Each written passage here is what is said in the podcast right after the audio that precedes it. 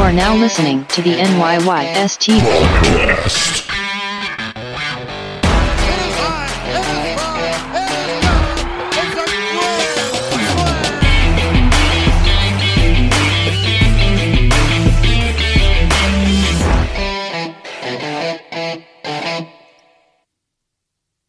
Welcome back. This is episode 223 of the NYYST podcast. I am your host, Christian.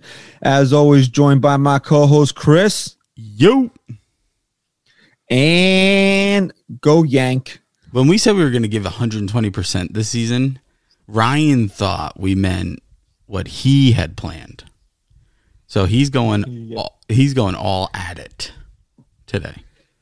Yeah, you know, normally, like you would think that, like on Easter Sunday, you might want to not do that like all day. That's see, we grew up like in a not too religious. We went to CCD, but we didn't really pay attention. So I see where he might have gotten confused on what you're supposed to do to celebrate Easter. okay. And that's really what it comes down to. How was your Easter? Uh, I don't know. Your daughter's first Easter. Yeah, it was. Uh, According- she was much. According to my mom, it was um, my daughter's first Easter also. Uh, she got her an Easter basket that said uh, Callie's first Easter, and uh, it's not. So that was cool. Sorry to cut you off. At at least your mom remembered. Oh, tell me that the t- you you have a mom sto- you have a mom story you needed to bring up. Tell me that was your mom forgot was- Easter. No, absolutely not. No. I'm Oh. saying at least your mom remembered. Your mom, Mm. She sent not it. Ryan's. She sent it early in the mail, so it's like Not- maybe she didn't remember. Not not Ryan's mom, just your mom. Right, right. So many people are probably confused by the whole thing, but It's the it's the hypothetical mom. Hmm. So how was how was your daughter's first Easter? she was actually much more receptive to the Easter basket than she was the Christmas tree, which was nice because I was kind of disappointed on Christmas when she was just like, meh.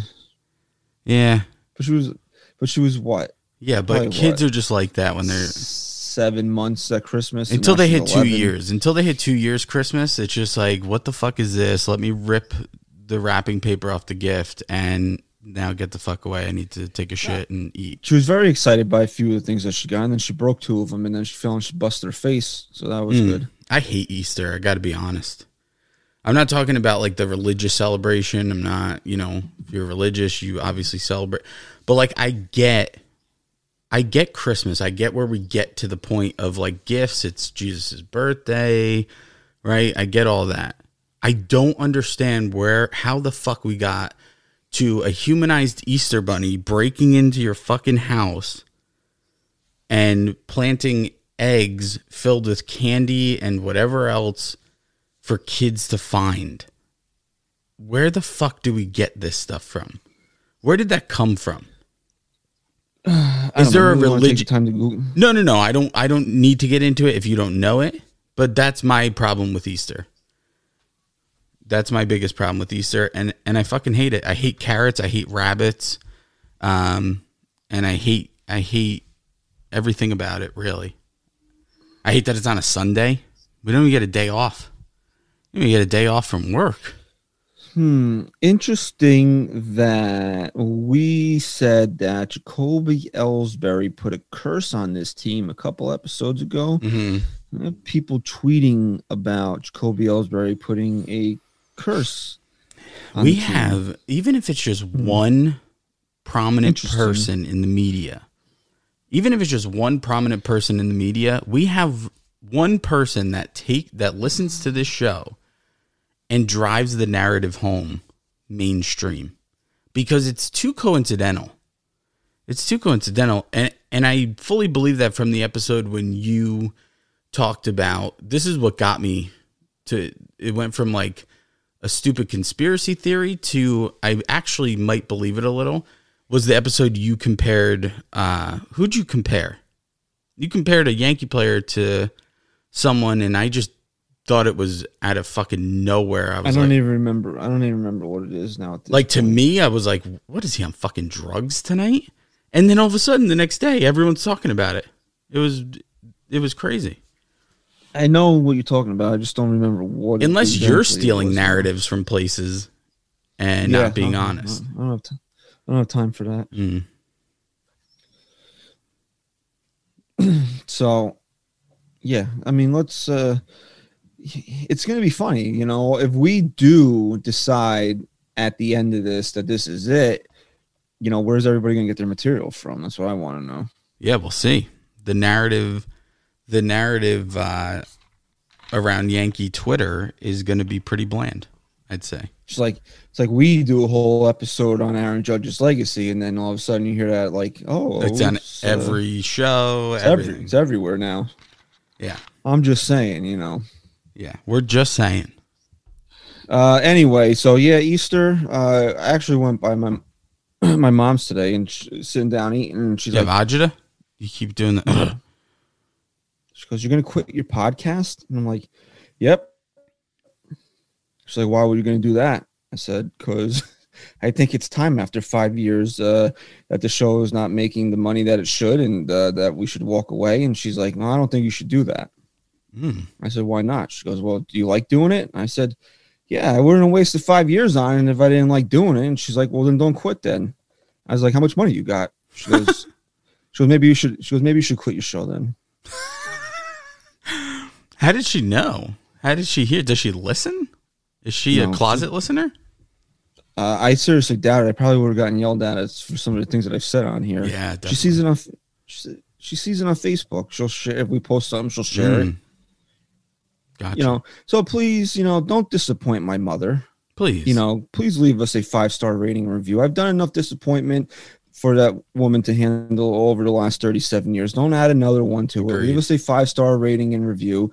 Go to go to um YouTube and fucking subscribe to the show there. And again, like we always say, word of mouth is the greatest form of advertising there is. You know, if you think there's a Yankee fan out there that hasn't heard of us, just say, hey, you know what? Check out the NYYST podcast.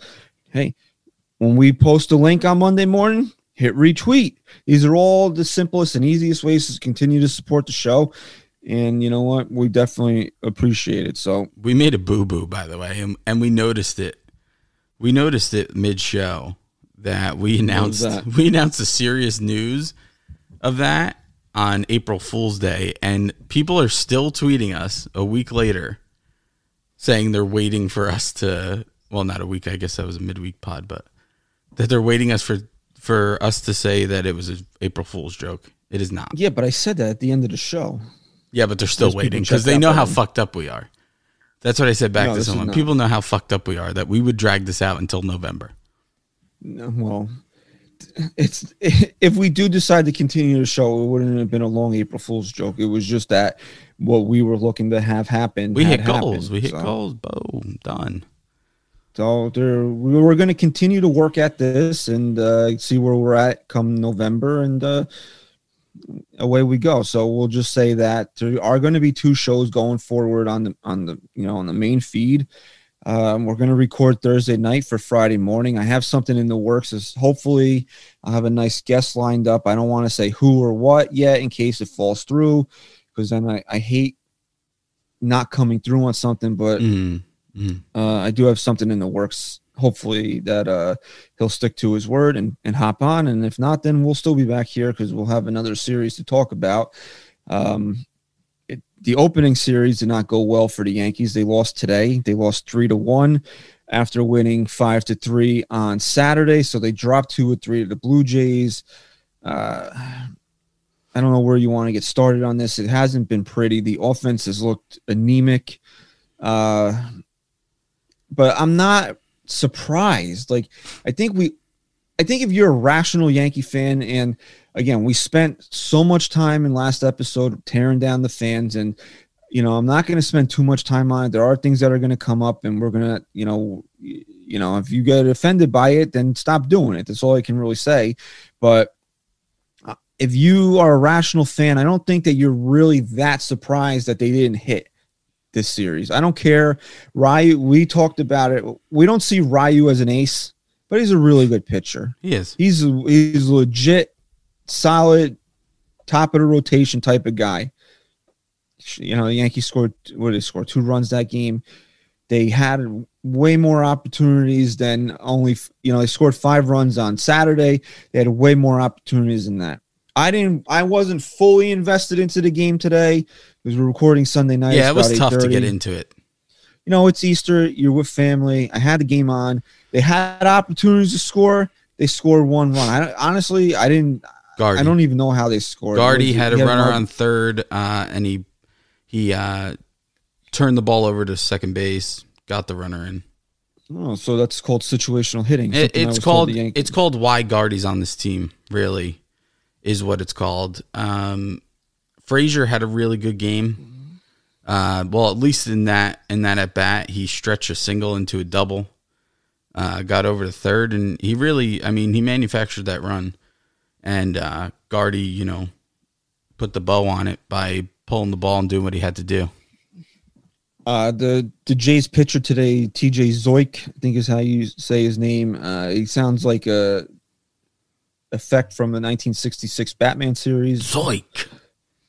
Uh, he's somebody that the the Jays think highly of. It looked like his stuff was pretty good. So I mean, you know, uh, and their bullpen man right now, it seems like they got a couple of guys in there that are throwing gas. The guy that closed the game today, he's hitting spots at 99. He's going to be, you know, he's going to be tough. I can't remember what his name is. Um, but yeah, so the offense really, outside of what do you want to say? Gary Sanchez, he didn't do anything today, but he had a couple, you know, he's got two home runs already. Uh, DJ had uh, a two hit game on on Saturday. Judge had a two hit game Saturday. Nobody's really doing anything. So, I mean, are we are we here going to overreact now and say that the the offense is just going to be flat all year? No, I mean the Yankees are notoriously slow starters offensively. I actually don't think they were a couple years ago, um, but the year before that, cer- they certainly were. Um, we can just refer back to how slow they were when it was. I believe it was like mid-April, maybe or end of April, that Marlins series when it was just like Jesus Christ, when are they going to start winning? And a lot of it has to do with going from the Florida weather back up here. That's not an excuse. I think what I've seen more than anything else was, uh, and we talked about this. It's, t- I mean, these guys are going from spring training where we talked about this. Pitchers aren't f- fully amped up. They're not giving you everything. It's it's been an adjusted uh, spring training where you know innings don't have to last full innings or guys are being pulled out. Um, the Yankees players were certainly not in every single game, getting seeing live hit, uh, pitching, and you saw a lot of guys that their approach was kind of backwards. And one of the guys that stood out to me was Stanton. Um, it almost was like he was in a hitter's count where he should be looking fastball, and he and he, and in his head, in that moment, you don't think as a hitter, you don't say to yourself, "The pitcher's going to get cute here and throw me an off-speed pitch." That's called a that's the opposite of what your approach should be. When you're in a hitter's count, you're thinking fastball wherever you want to put it on the plate wherever your sweet spot is. If it's a 3 1 count, you're saying to yourself, okay, I'm going to get a fastball here, and I want it on the middle in part of the plate, and I'm going to turn on it. And if you're and if the pitcher gets to the point where you're seeing the the laces come and it's a curveball, I don't care where it is, you're not swinging because that's not your approach. Your approach was I'm going into this looking for a fastball. And instead, Stanton was opposite. It was like he was looking for the pitcher, like I said, to get cute, throw him the curveball, and he was coming in with the fastball and swinging at it after it was in the catcher's mitt. And that's kind of that was kind of where the Yankees just kind of look lost to me. But I mean, we can sit here and talk about these games and how they lost two out of three. Man, I could pull. I'd rather focus on the positive shit, to be honest, because there's a lot to, a lot of positive to take out of this series too. Uh, just looking at some averages real quick. Uh, Frazier's hitting 444 through the first three games of the year. Uh, DJ and Sanchez are hitting 273, and everybody else is kind of like down down the list a little bit. The one guy that really sticks out to me here is um, Hicks is batting 083. Uh, and something that Aaron Boone said in the post game was very interesting. And as much and look, I say it all the time. You guys know, you loyal listeners to the show know that I don't like Aaron Hicks. I it's not that I think he's a bad guy. Like I, you know, people think, oh, you know, like he doesn't like Hicks. What did, Hicks didn't do anything to me. He just sucks at baseball. Oh, you guys aren't you guys weren't pals and uh he stabbed you in No, the back or when I- something? Remember when I taunted him at in Scranton, Did you? Whatever whatever year that was? He was in Scranton? Remember? Yeah, when we went to that game, he was rehabbing. Oh yeah. Yeah. we yeah. remember when we met Nick Rumbelow's stalker. Oh my god. Hey buddy. Yeah, you see that guy down there? We're like brothers. Oh yeah? You guys grew up together? No, he signed an autograph from me once. Okay. No, man, I work at the Burger King. Okay. Uh security? The guy was literally like, "No, I work at the Burger King," and he came in there once and said hello, and I was like, Okay. "All right, next." Can I have some of the drugs? He's like, "I love you, Nick," and we're like, Dude, "Uh, okay." Rumble bro. It's like of all the baseball players you're gonna fall for, it's Nick Rumble. The best was Oh, when- rum, weren't we oh, Rumble, bro. We were telling- Rumble, bro. We were telling uh, Ben Heller to go fuck himself pretty much. And then uh, six weeks later, he was doing our show. And we were like, this guy has no idea it was us. Well, we have a we have a history of that. You started shit with Lance McCullers Jr. and then he came on the show. That's true. And then, I always forget he was on the show. and then if uh, we get this guest on uh, on Thursday, if he holds his word, it's it will all come back because I fucking was talking shit to him on Twitter. Yeah. So maybe we should just stop being nice to everybody. We want people on the show. We just fucking start cursing them out on yeah. social media. I agree. But uh, oh yeah, back to Hicks here. Look, I'm I've been an advocate of Hicks hitting nine. So if you hear this is going to be a narrative now going around uh, Twitter and uh, maybe some some beat writers because Hicks is hitting 083 and he's looked really lost at the plate Mm. Uh, that he should be dropped in a lineup. I've been saying that since February, by the way. Thank Yeah. you. I'm an advocate Uh, for it too. I love what Aaron Boone said today because somebody asked him, he was like, Are you thinking about dropping Hicks out of the third spot? And he says, Not after three games. I think Aaron Hicks will be fine. It's only been three games. I forget the exact quote. That was the the pretty much the crux of what he had he said. He basically said it's three games. Like I'm not gonna overreact to three games. Which, yeah, look, as much as I don't want Hicks hitting third, I also don't want my manager making overreactions to the lineup after three games. Yeah, I mean, I respect that answer. I think, I think it that shows how level-headed Boone is, and uh, you can't overreact. If you're gonna over, if you're gonna do that, especially in baseball, you're you're not gonna last long, man. You're gonna be switching this lineup up every five five days. You know how streaky baseball is. Right, and Hicks is Hicks. As much as I don't really care for him, he is a kind of a streaky guy. Where if he gets that left-handed stroke down, man, he can, you know, he can hit a few home runs in a week. Yeah, Problem, it just I just I don't know what it is about him. It's You know what it is? I think- fucking frustrates me. About I was him talking so much. I was talking to a couple other uh, friends about this because they didn't. They actually don't care for uh, Hicks either, and I think I hit it on- uh, hit, hit it on the head with this. I feel like Hicks just isn't there, if that makes sense. Like he's had some big moments, yes, more defensively really than offensively in recent years. Like that play he made in the outfield a couple seasons ago in Minnesota. was yeah. fucking that sticks out in my head. But yeah, but I'm pretty sure he also had a couple big, at least a one big home run. No, I'm not- either tied or yeah, and I'm not saying that same game. And I'm not saying that he hasn't had big moments offensively, but it's like I see a guy in Hicks who I'm never going to complain that the Yankees signed him to a long deal again because I think it was a steal. I think just defensively alone he's worth that contract. Eh, But for me, I feel like we're looking at a guy who has more in the tank that he doesn't give to us. I feel like there's more potential there, and it's like he's plateaued. And he's just gonna, he's a guy that he could be with this team for 10 years And 10 years later, we could be like, oh, yeah, Hicks played for the Yankees, right? And it's like, I don't want a guy that's going to be here that long, who's going to be hitting third, by the way, being a guy that's just forgettable. He's a forgettable player. And I think that's why I just can't take to the guy. He's got to he's got to make his mark. Let me ask you this. Outside of maybe one or two times, can you even think of like a a strong hitting like a when he got really hot? I mean, for more than just a few games. Has there ever been a time where like he's been even close to being like player of the month for them?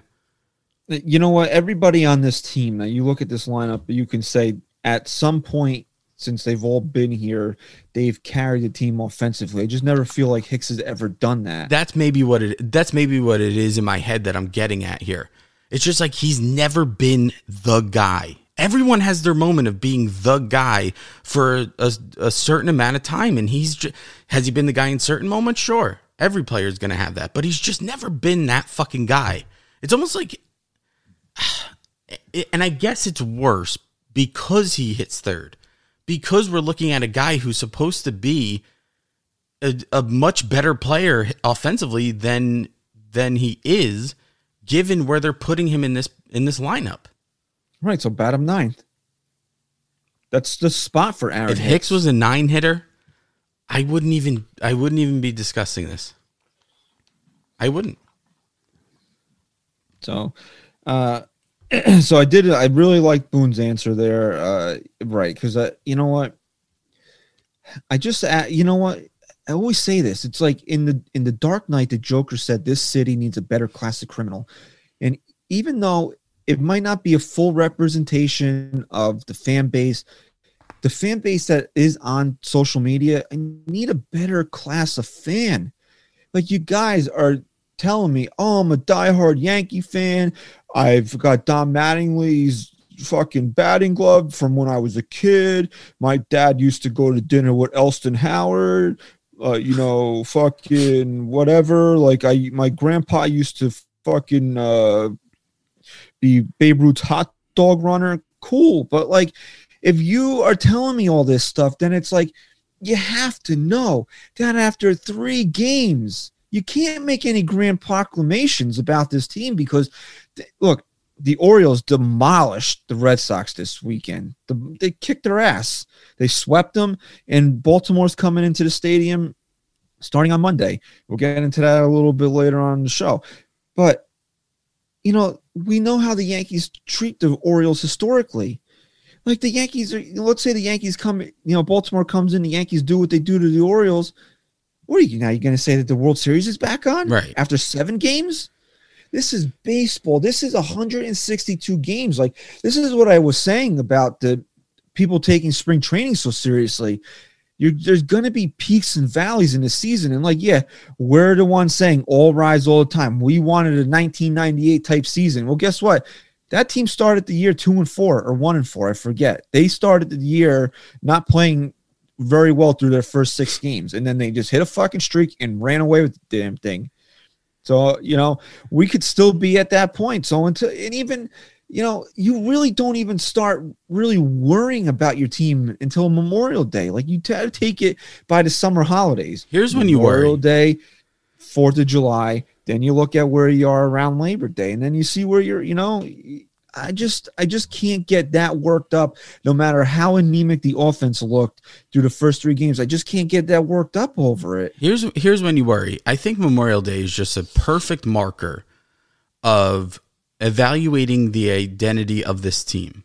Right? When you sit at Memorial Day, we're not saying if they're under 500 that they're not going to make the postseason. It's I mean, it's not a good place to be but you got to look at the identity of the team at that point. That's when you can start picking picking out certain things and who are the New York Yankees. And from there, if it's something good, if they're showing a dom- dominance throughout the league, they're a dominant power powerhouse. They're they're favored to win the World Series. This is who we are this year.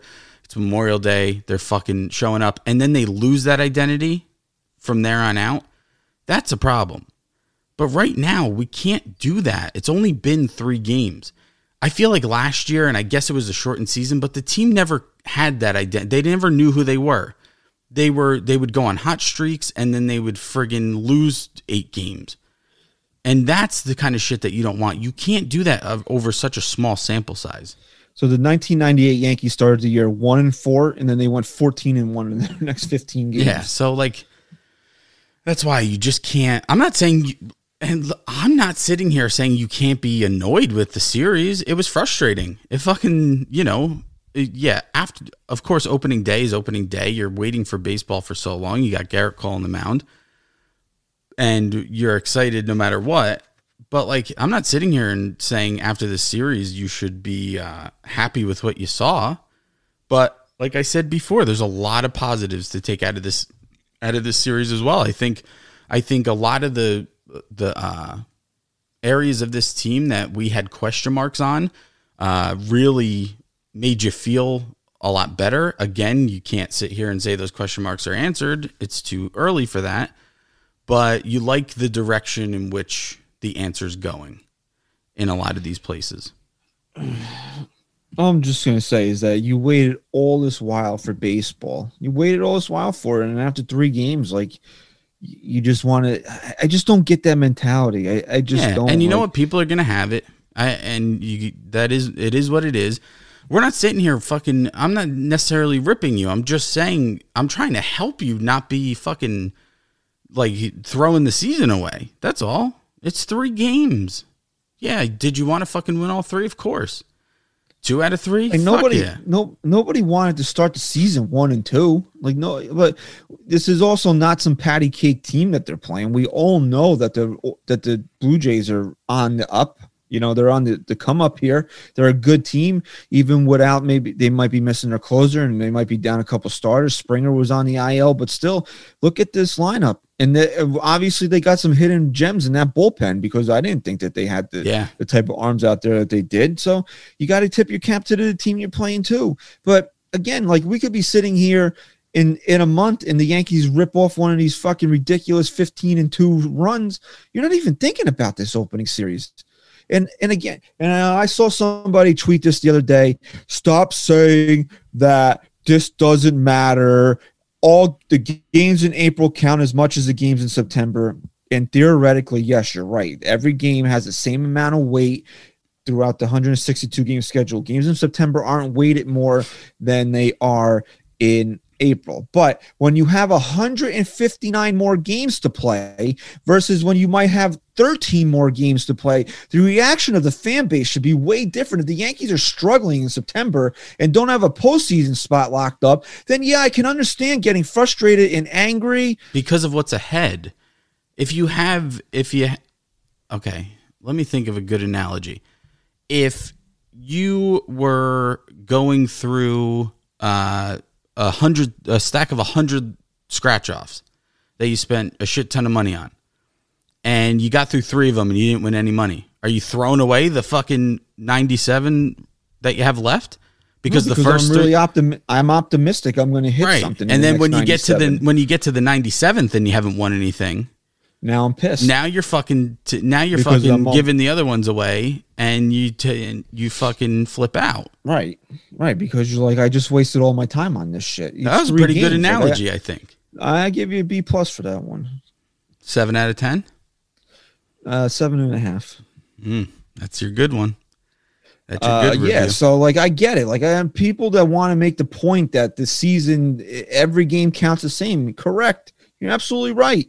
But when you have 159 more games to play versus when you might have 20 more games to play, your reaction to the loss should be a lot different, in my opinion. I'm not sitting here saying, Oh, I'm really happy the Yankees lost today because they have 159 more games to play. But it's also not going to ruin my fucking day. I'm not going to sit here and be depressed about a loss in game three. If they if we're sitting here April uh, September 4th and the Yankees are fighting to get into the postseason and they and they just drop two out of three, then I'm going to be pissed about it because now we're winding down because now there's no time to maybe make up some of their losses. If you don't think this team has time to make up for one bad series in on April 4th, I don't know what to tell you then. Yeah. Yeah. Let's get into And you know what you know what? And uh, sorry, and a lot of it is I think a lot of people have this NFL mentality where yeah, if your team Mm, starts one and two, point. you, you're probably in a lot. You might be in trouble. That's a good if your team starts one and two in baseball, I mean, Jesus, how many? I mean, how many series does a good team lose throughout the course of the year? Okay, that's a good point because I mean, I think a lot of these fans that are the most irrational are are football fans uh in a sense of they don't watch every game. They're not here for the whole thing. They're they're here for, you know, certain games that they want to watch and that's it. And maybe it does feel like a football season to them at that point. So I mean, I don't know so I don't that- know what I guess that's all we. I don't know what you want to break down about the actual series. I mean, I have a lot of po- uh, we're talking about all rise all the time. I have a lot of positives to take out of this fucking series, man. I do. I was actually came out of the series. I, I'm not even upset one bit. I'm actually I'm actually excited. Well, no, dude, there's there is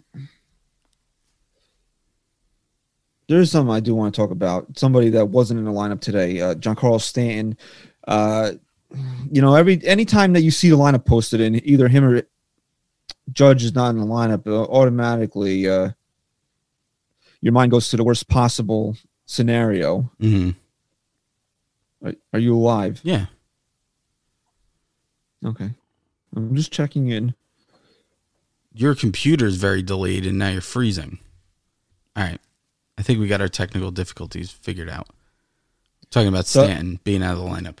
Right. So anytime that you see Giancarlo Stanton or Aaron Judge's name not in the lineup, your name, uh, your name, your mind automatically goes to the worst possible scenario. What's wrong with these guys?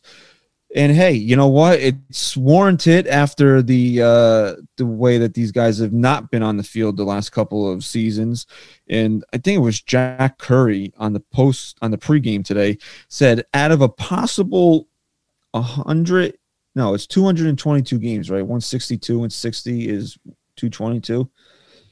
Out of 222 possible games in 2019 and 2020, you want to guess how many stands played in? Not in counting the postseason.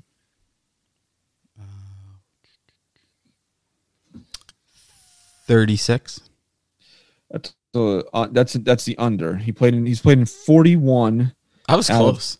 Yeah, you weren't far off. Yeah, he's played in 41 of 222 games. So if you do the math on that, he's played in. We'll round up. We'll give him the benefit of the roundup here. 19% of the Yankees regular season games in the last two years. That's crazy. That's crazy. 19%. And I'm rounding up because it was it was 0.1846. So it's a very weak roundup because you round up to five to round up to nine. Yeah, that's not even fair. It's really That- 18. All right, so fuck you. 18%. Wow. Yeah, because So I knew Carlos- I knew two years ago he played in what 18 games, and that was in the longer season. Yeah. So Jesus Christ. Yeah, that's not good. So again, anytime that you see his name not in the lineup, you're automatically saying to yourself, hmm. What's going So on? So then it come it it comes out today that Boone said that it's just a day off. Uh you know, we were talking about this. Stan, you said this earlier. It's just something's not right with him right now. And then we had remember we had talked about this that Stan didn't start the first couple games of the Mhm. spring of the spring training schedule. He was for whatever reason he was behind everybody else. So I don't know if that's kind of carried over in any way where maybe he's lagging a little bit, but you know, a combination of him just not being right right now, and uh, they wanted to get Gardner in the lineup. He didn't play today, and then Boone comes out and says that he's not going to play Stanton five days in a row, which was just like, yeah. what? I, uh, but I'm not even going to complain because we said this before the season started. These guys were going to be babied, even more so than normal. But it, again, then it kind of seemed like. And he's like a DH. was- he's a DH, Christian.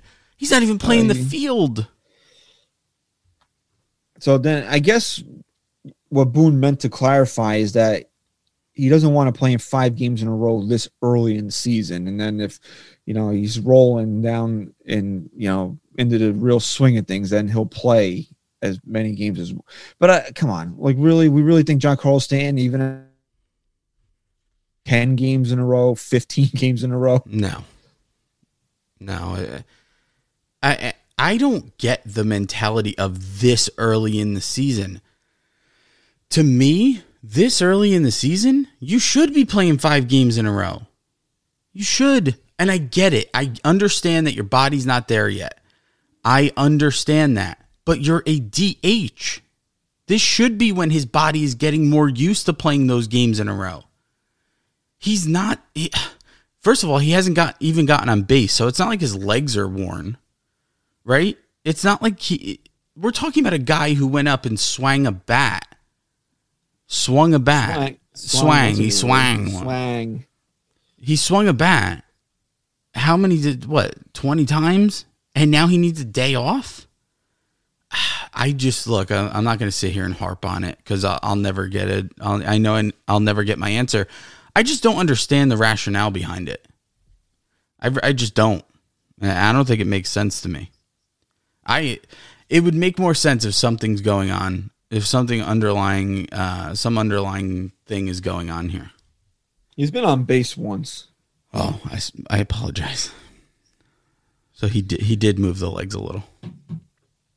Uh, yeah. Uh, I don't know, man. It's just it's just frustrating. But then I, you know, I the Yankees are going to go out of their way to keep Judge and Stan healthy. So it worked twofold. You didn't play Stan today. You gave Judge half a day off, and then you know they said they want to get. Gar- You know, we talked about this. Gardner's going to play a lot this year.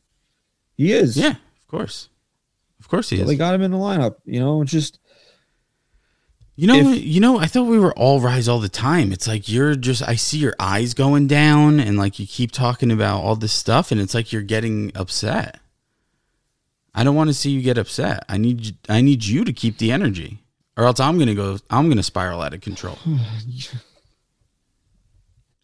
look, man. Right now, you know, I, it's it's a season long thing. So right now we're we're in a little we're in a little dip right now. The Yankees need to come out and they need to do what they do to the Orioles. So you know that's that's gonna that's gonna cure a lot of the ails right now. It is. They just need to get going, man. And uh Montgomery, you know, we'll talk. Let's let's worry about the Orioles towards the end of the show here. Uh, we do have a couple other things that we should get to here.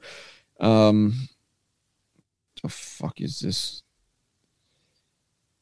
Yeah, so you know, we'll move on here. Kluber started uh Saturday's game. Corey Kluber, Kluber. who I mean, that guy must be real fun at parties. Why? You referring to his interviews?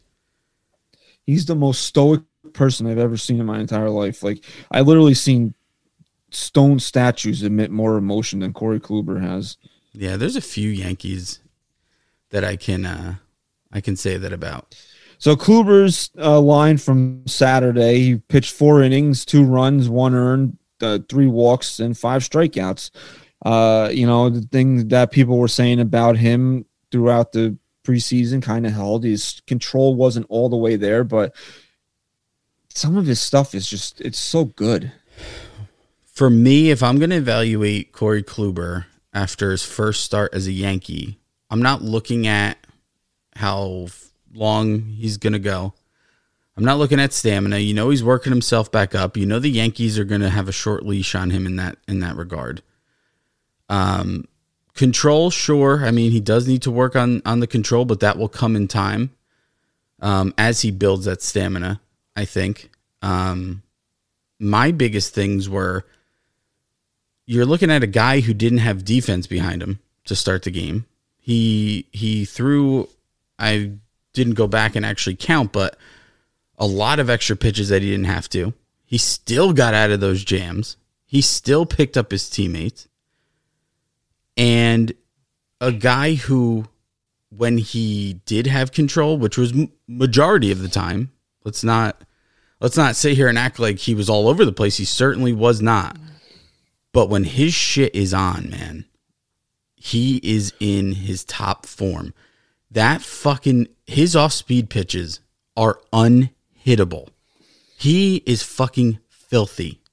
Filthy. And I loved everything I saw out of him.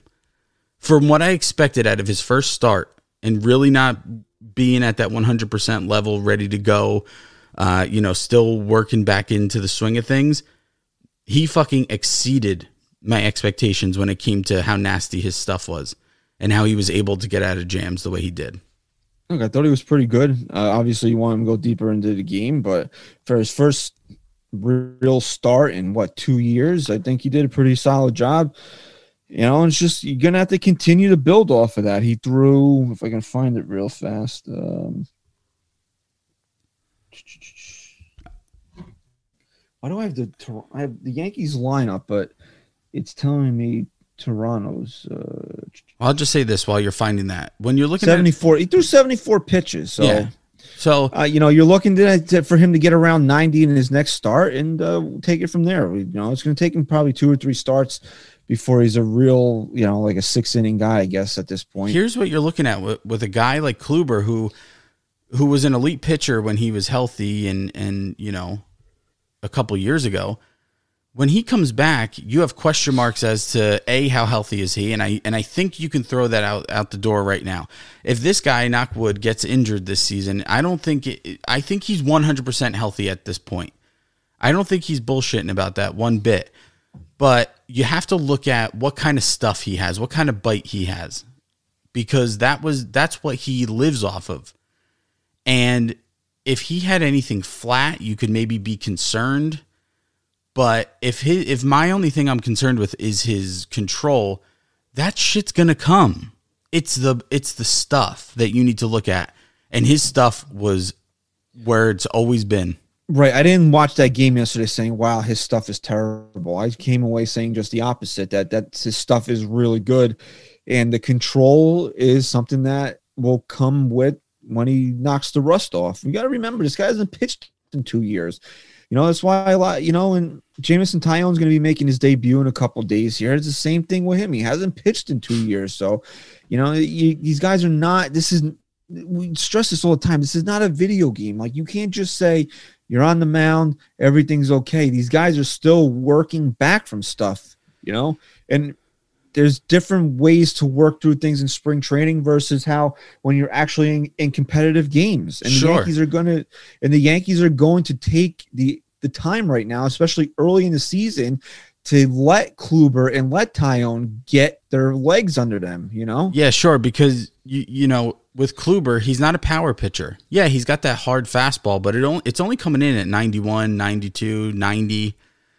And so he's not going to get he's not going to get that by guys unless his unless his junk is there. Unless his off-speed pitches are there. So that's where you're seeing the the issue with control sometimes. He knows he can't he can't just groove one down the plate. He's got to he's got to for him to be effective, he has to start that off speed pitch at a certain spot and let it drop off. He knows he can't put it, he knows his mistakes have to be out of the zone. That's where he's such a smart pitcher. And that's where to us, to the to the fan who's watching, is saying he has control issues. When in reality, it's this is a smart pitcher who's in a competitive game now and knows he can't just he can't make a mistake over the plate. So if he's going to make a mistake, it's going to be something that's low outside off the plate that can't be touched. And that's why he didn't get beat. That's why he did not get beat even though he Right, he didn't have the zone as if- much as he wanted to. the if you're us and you can remember back to the the dynasty years, El Duque would pick nine or ten times in a game where he didn't want to fucking pitch to somebody. Yeah, because you know, there's two ways to look at the guy doesn't have control. We always think of it as he's wild and all over the plate, but guess what? You know who else didn't have control? Domingo Germán. But it was a little different. It was he didn't have control of where he wanted to spot the ball. So instead of missing and walking guys, he grooved them down the plate all day for his three innings. So would you rather Kluber right now be uh, lacking control, but missing where he can't get beat, and then sh- and then prove he's still fucking effective enough to get out of the inning? Or would you have him rather just groove that changeup or whatever the fuck that nasty pitch is, I think they call it a slider. just right over the plate? Uh, you choose. No, I think you- if anything, I think you should be really encouraged by Kluber's first start this year. I- I think if 100%. you- I think if you have any other feeling towards him, then you're just weren't watching the same game the rest of us were watching. I think you, Sure. it's a really encouraging first start from him. Uh, and then really, uh, dude, I got to give the guys fucking credit. Uh, Jonathan Loaisiga was outstanding. Outstanding. Saturday.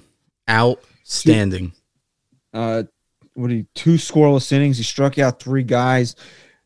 And it's not that I don't like Jonathan Loaisiga because I tweeted this yesterday. I, I think he's got some of the best pure stuff on the Mhm. team. He does.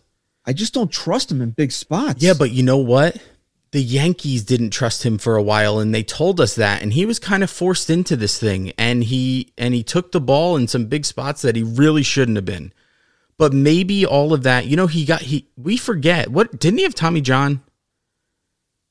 yes, Did he have two Tommy John surgeries? he might have. I don't. For some reason, that sounds really familiar. to me. Yeah.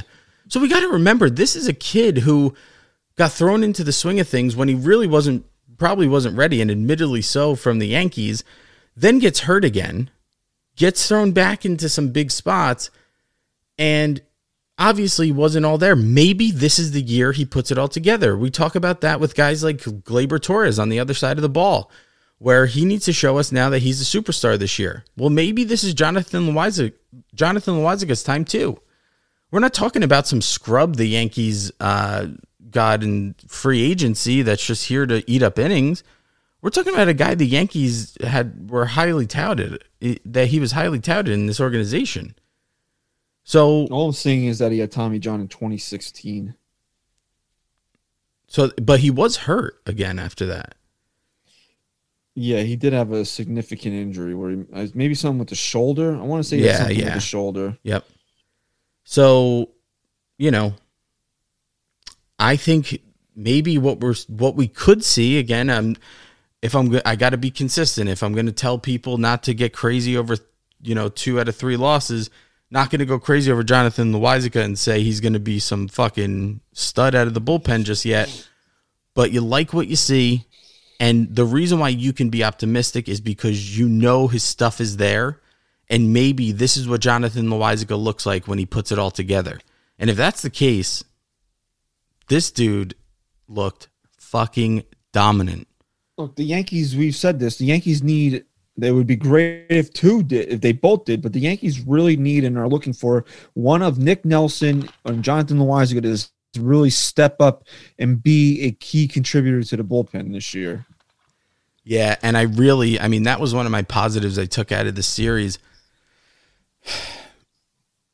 You didn't want it, the offense wasn't there, obviously, but if you're gonna walk away from this series and say I want to stay positive, look at the pitching.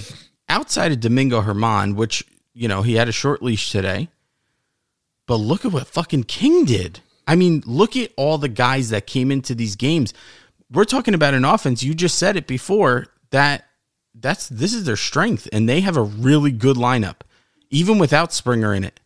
They have a really good lineup, and the Yankee pitching did not let anything bleed. Nothing bled out. When they got into jams, yeah, maybe they gave up a run or two, but they never let the game get out of control. I think they let up nine. I think they only allowed nine runs in the series. Yeah, I mean, so three you're all around, average, three every game. You're going to average allowing three runs a game. I'm going to like the Yankees' chances to win most of those games. Absolutely, because you know the offense is going to click eventually. So today, Domingo Germán pitched, and uh, he had a really rough second inning. Uh, it kind of got away from him there for a minute, and uh, you know he didn't have a like you said he had a short leash today. He only pitched three innings. I want to see how many pitches he actually threw. Uh, would help if we had like a stat guy, you know. Yeah, but nice. He threw 68 pitches, so he threw a lot of pitches in three innings. Yeah, that's a lot. So, uh, and then Michael King comes in. Dude throws six scoreless innings. I think he allowed two base runners. Uh, he gave up a hit and a walk. He retired 16 straight at one point. I mean, Michael King was like, "Oh, you don't want your job? No problem. Give me the ball." but here's the, here's the thing with Michael King, and I tweeted this too. I said because somebody uh, said this to us. He said uh, something about you know King, and I said, well, that's Michael King. I go when he's on, he's he's disgusting, but when he's not, it's just disgusting. yes. Like there's no real middle ground with Michael King. Either he comes in here and he does what he did, or he's a guy that can't get anybody out. It's also not established yet. right. So I think the calls. we could say the same thing about Jonathan Loaisiga, right? Right. I'm not ready to make him be. I'm not ready to, to proclaim him as a top setup guy right now. But Right. I think for what he did on Saturday, I think it was very impressive, and it's a good step in the right direction for what the Yankees are hoping from him. Uh, but and again, you know, we'll talk about overreactions, and then the fans today are like, "Well, King to the starting rotation." right, right. All right, let's relax because uh, again, like, do you guys not watch the games? This is just what I don't understand. Like, do you not watch the games? Is every day that you do you have like, what's the thing? What's the guy from uh 50 First Dates 10 Second? Hi, I'm Tom. Do you have that problem, or Hi. do you go to bed? At, I'm Tom.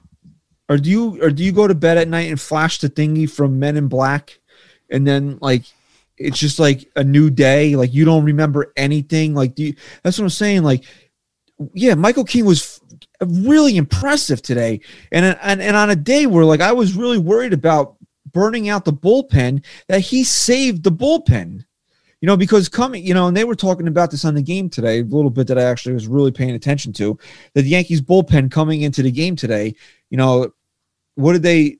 I don't think they they allowed one run in like nine and third innings, and I'm saying to myself, well, that's not good. I mean, yeah, it's good that you allowed one run, but you've had more innings pitched out of your bullpen than you did out of your starters Yeah, through the first two games. That's not good. yeah.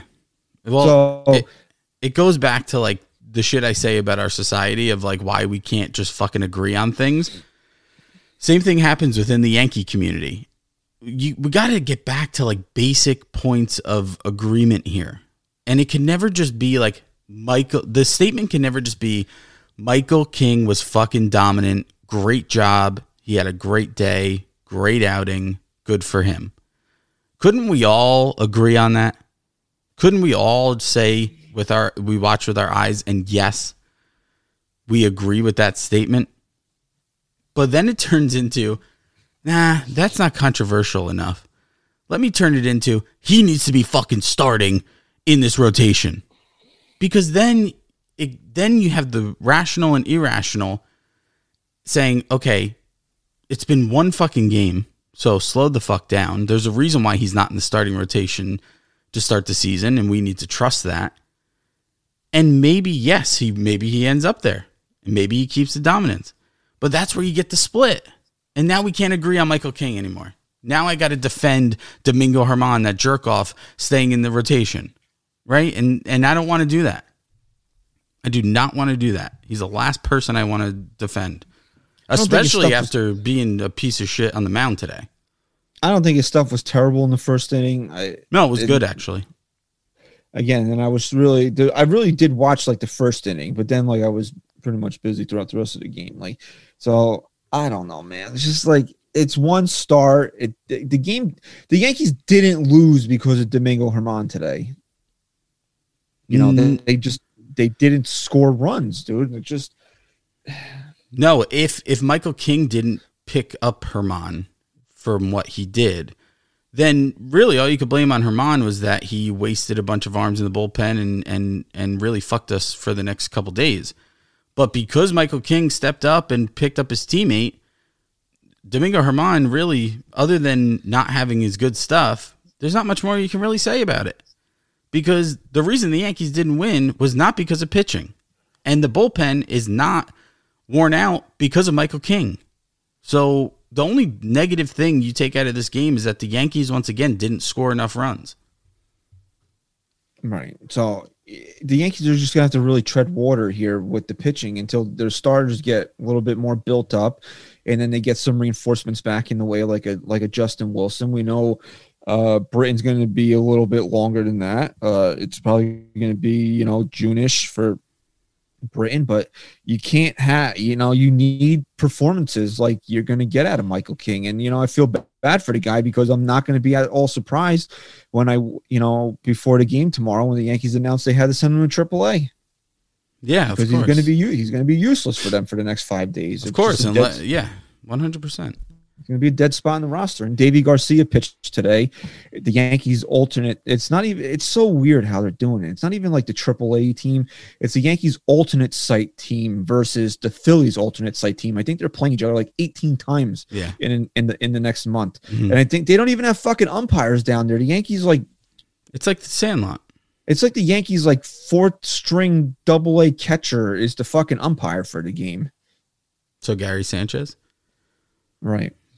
And I saw somebody somebody tweet it's just so ridiculous like the way people act towards Gary Sanchez after the game yesterday on Saturday. Yeah, it's great he hit he had two home runs, but how many singles does he have? Gary's not here to hit singles, dude. It's crazy. Well, I guess we can. Can we get to Gary now that I segued so beautifully into that? Uh, what do you want to talk about, Gary? Yeah, look, the two home runs are great.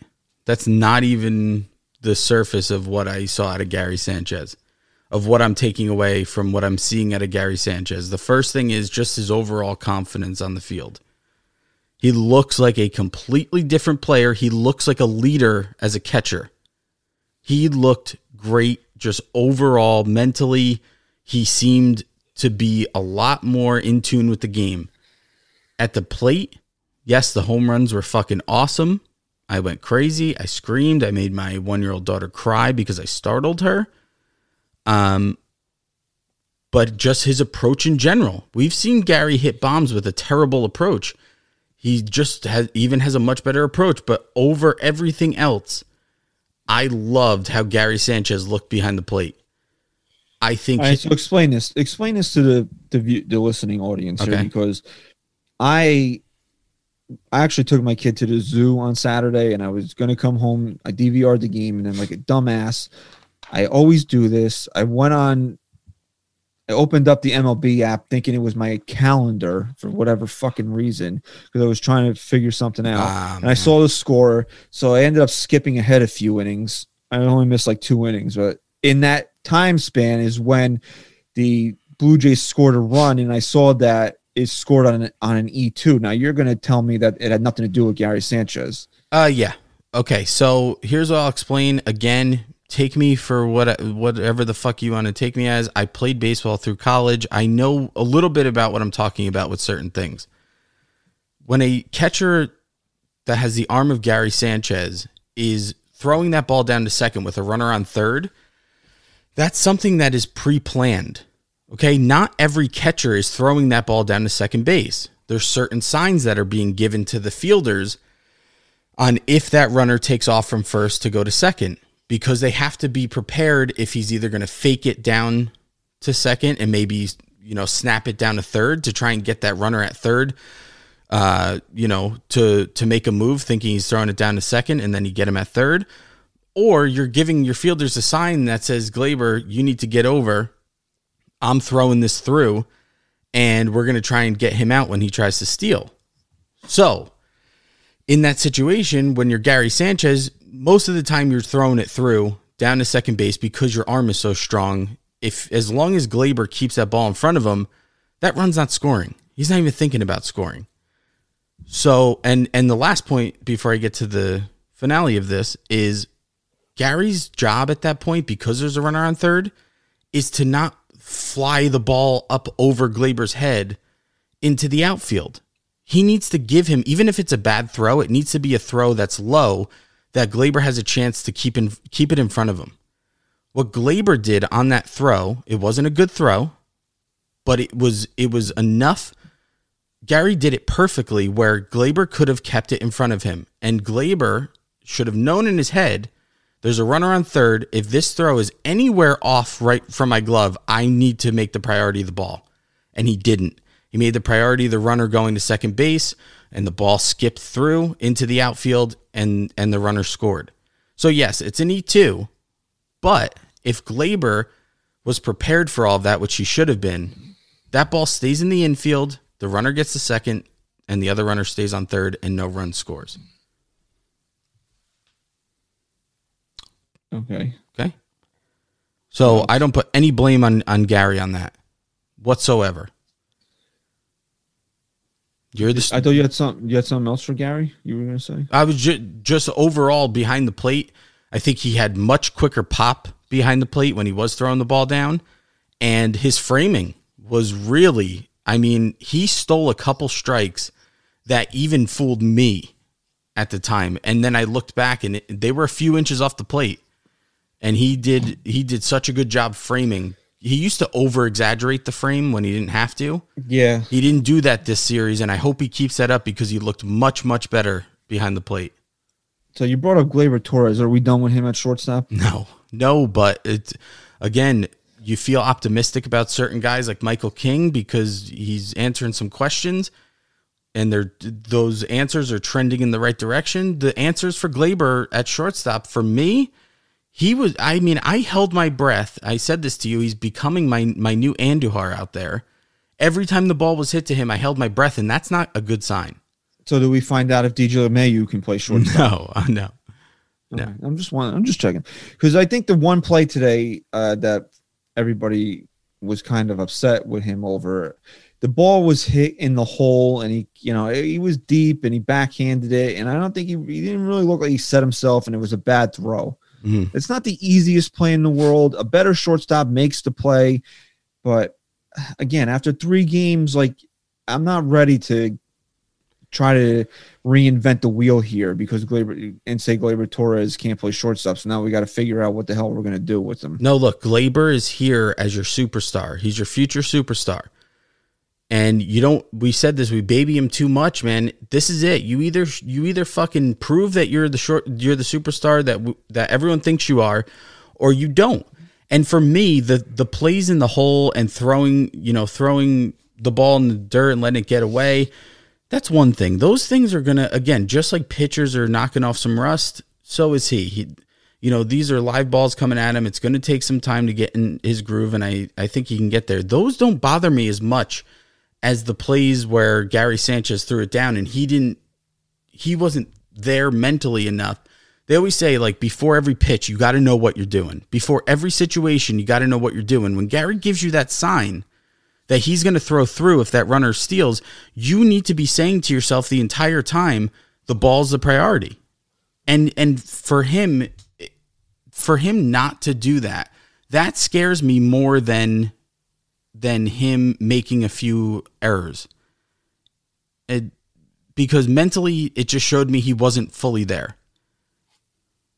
And you got to hope it doesn't turn into a mental thing like it, like with Andujar, when it's just like at a certain point he bobbles a, a gimme because he was just that much in his own head. Yeah, well, like we said, we'll we'll have to see, man. It's three games, and they're, you know, I just don't want to make any. And you know what? I don't have to worry about it because the Yankees aren't the fucking fans on Twitter. They're not going to do anything rash after three games, and they nor should they. Everybody's just got to stay the course right now. You know, it's it's three games, three games. Three. And you got to hope the next three are better. And then as those games as those games continue to pile up, if they're not getting better, then then we can sit down and say we have something to worry about. But that comes at thirty games, forty games. It doesn't Right. come after three. Right. Agreed. uh, and our we're winding down the show here. There's no social media aspect today, although we do have one thing that we will get to. Because I didn't know what to ask. What are we going to ask today? You No, know, and then people are like, they suck. I hate this team. They're not going to. They'll win 80 games if they're lucky. Like I know what the responses are going to be, Yeah. and there's just it it is what it is It right is now what it is. um our friend uh you know marly rivera of espn asked uh clint frazier today if he thinks he's a good left fielder and clint frazier said yeah yeah yeah three years Mm. that was his response but uh if you go to my uh my twitter i tweeted uh, a little funny caption thing but that was his reaction to the question and then she doubled down and said that clinton was okay with the question because it was based off of something they had talked about in the off season and then went and talked a whole bunch of shit to fans about how their how their journalism career is going which is always good when Yes. you uh, Professional. You don't know, how to take criticism from people. You ask them how their poor lives are going because you're fucking doing so much better than them. Mm. But here's what she might have missed if she wasn't watching because she was too busy mask shaming people at Yankee Stadium. Mhm. Uh, his face said more than his words could ever say. Did he do the smirk, like the side where he smiles from the side watch of his mouth? The, watch the video; it's out there enough, and then you could you can even just kind of see the the still that I posted on my Twitter. Wasn't it a Seinfeld episode or like a Curb episode where they talk about like if someone gives you too many yes, it, they're they're lying. I gotta I gotta find that somewhere. It's like, oh, Right, I I gave you I'm not- three yes, mm, not but good. but more along the lines of like he was just delaying before he so he didn't say something that he might have regretted. yeah, Like yeah, and the you know you know you know how it is when you're trying, especially when like you're arguing with your wife and you're just trying to buy time to get the answer Yeah. that's going to get you in the least amount of trouble. you pretend like you were distracted by something so that you have a second to fucking think about it. But uh, that's what he was. That was that's what he was doing. Because I'm telling you, his his facial reaction will tell you more than anything that could have ever came out of his Well, I mouth. think- it was just like it was just like, what the fuck are you asking me this for? Well, it's Clint Frazier's been the guy who he hasn't been that likable. And I think we got to give him a little more time. Clearly, personality wise, he had to mature. And he really has come a long way. And I think a a little boo boo in Saturday's game. Yeah, but like for Clint, right? To ask him that kind of question, you almost know it's a fucking shitty question because this is a guy who has dealt with being overly cocky and it didn't have a good look on him. So when you ask him that type of question, it's like it's like he doesn't know how to answer because it's not that he's not necessarily that he's not confident. He just doesn't want to come off to seem like he's still that douchebag that he used to be. So I think it's a fucking stupid question, first of all. Second of all, I think Clint Frazier, now that he's shown us that he's really matured, he's got to be more confident in himself. Yeah, I think I'm a good left fielder. I'm, I'm a, I was a starting left fielder for the New York Yankees. That's my job right now until someone tells me otherwise. Yes, I think I'm a good left fielder. That's perfectly okay. You're not saying you're better than anyone else. You're not being cocky. You're being confident. What a fucking shitty, honestly, what a shitty question. Do you think do you think that this team can win the World Series? Uh yeah, that's why we're fucking here. Do you think you're good? Do you think you can hit the ball? Yes. What a fucking like hey Marly, go home and fucking maybe think about better questions to ask. What a fucking dumb question, man. Wow. What a la- you know, you know what dumb isn't the word. Lazy. What a lazy question to ask. Lazy. Right. And uh, for anybody that, well, obviously you, won't be watching the game when uh, you're listening to us because it's happening right now. Shohei Ohtani is pitching. Uh, he's already hit 100.6 miles an hour on the gun and hit a home run exit velo 115. Um, and I will tell you that I have absolutely zero respect for any of Shohei Ohtani's accomplishments. Zero. Agreed. Uh, and hey, you know what? More power to him. He can hit home runs. He can throw the ball really hard. But this is a guy who showed that he doesn't want to deal with the bright lights. So I'm sorry. If the guy had any balls, any testicular fortitude, he would have signed with the Yankees. And this is not the this is not sour grapes saying, "Oh, I'm mad because he didn't choose the Yankees." I could I couldn't care less. Well, didn't he bail on the game he was supposed to pitch against Tanaka too? load management or some bullshit. I don't Mm, load yeah. the old load management. So that guy so Ryan he- knows a little bit about that. Right, he did. He was supposed. It was it was being hyped up. I think it was a Friday night stadium, and then uh, Mike. I think Mike Scioscia was still the manager at the time, and they were just like, "Oh yeah, he's uh, load management. He's not going to play." I was like, "Come on, bro." Yeah, and he, the- And look, there. Let's be honest. You might not think it. There's a. It's not even resentment towards him or bitterness. It's just like we can see that people lifted him on a pedestal, given him uh, rookie of the year over Andujar. That like the pedestal, the pedestal wouldn't have been that high if he was if it wasn't for the gimmick he brought to the game. of being both a pitcher. He could have he could have batted three times that season. Just the fact that he's a competent hitter but also a pitcher was enough to give him the votes to put him over the top. And that's where it's just like fuck you at that point. Right, and I don't care, and I don't care that you, but it was just like the way that it went about it. It's just like you don't want to be in New York, you want to go hide in Anaheim, and yeah, it's hiding because Mike Trout is the greatest baseball player on the planet, and nobody knows who the fuck he is because he plays out there. Mike Trout's so good, we might not see another player like him at that caliber for another couple decades after he's gone. That's how good he is, and no one even you don't even see any of his plays. You don't even see him hit. Guy's been in the playoffs once. Once. Right. So you know, Shohei Ohtani can do whatever he wants to do. I could. I'm. I don't care. I really don't. Once you show me that you are not, you don't want to handle the bright lights. You you want to just do your thing in obscurity, obscurity, I should say. That's fine. That's you. But then I don't have to respect you for it. One hundred percent. He made a choice. You make a choice. Right, and it's not sour grapes because honestly, I wouldn't. I don't like dealing with the fucking circus. I, I wouldn't want to deal with the circus if he was a Yankee. No. So it has nothing to do with that. I'm actually glad that he's not. But don't fucking hide from it. yeah, if you hey, if you don't like the bright lights, if it's too much for you, we're not saying that you know. Just maybe don't be a baseball player. Maybe don't be in the major leagues. All right. So, unfortunately, the Yankees dropped two out of three. Aaron Judge is a bust. Uh, we were we were definitely wrong in saying that he was going to win the MVP this year because yep, after done. after after three games, he's we've just proven that he's just worthless. So the uh Toronto, not the Toronto, they just played Toronto. The uh, Baltimore. Baltimore Orioles come to the Bronx for three, all six thirty five starts.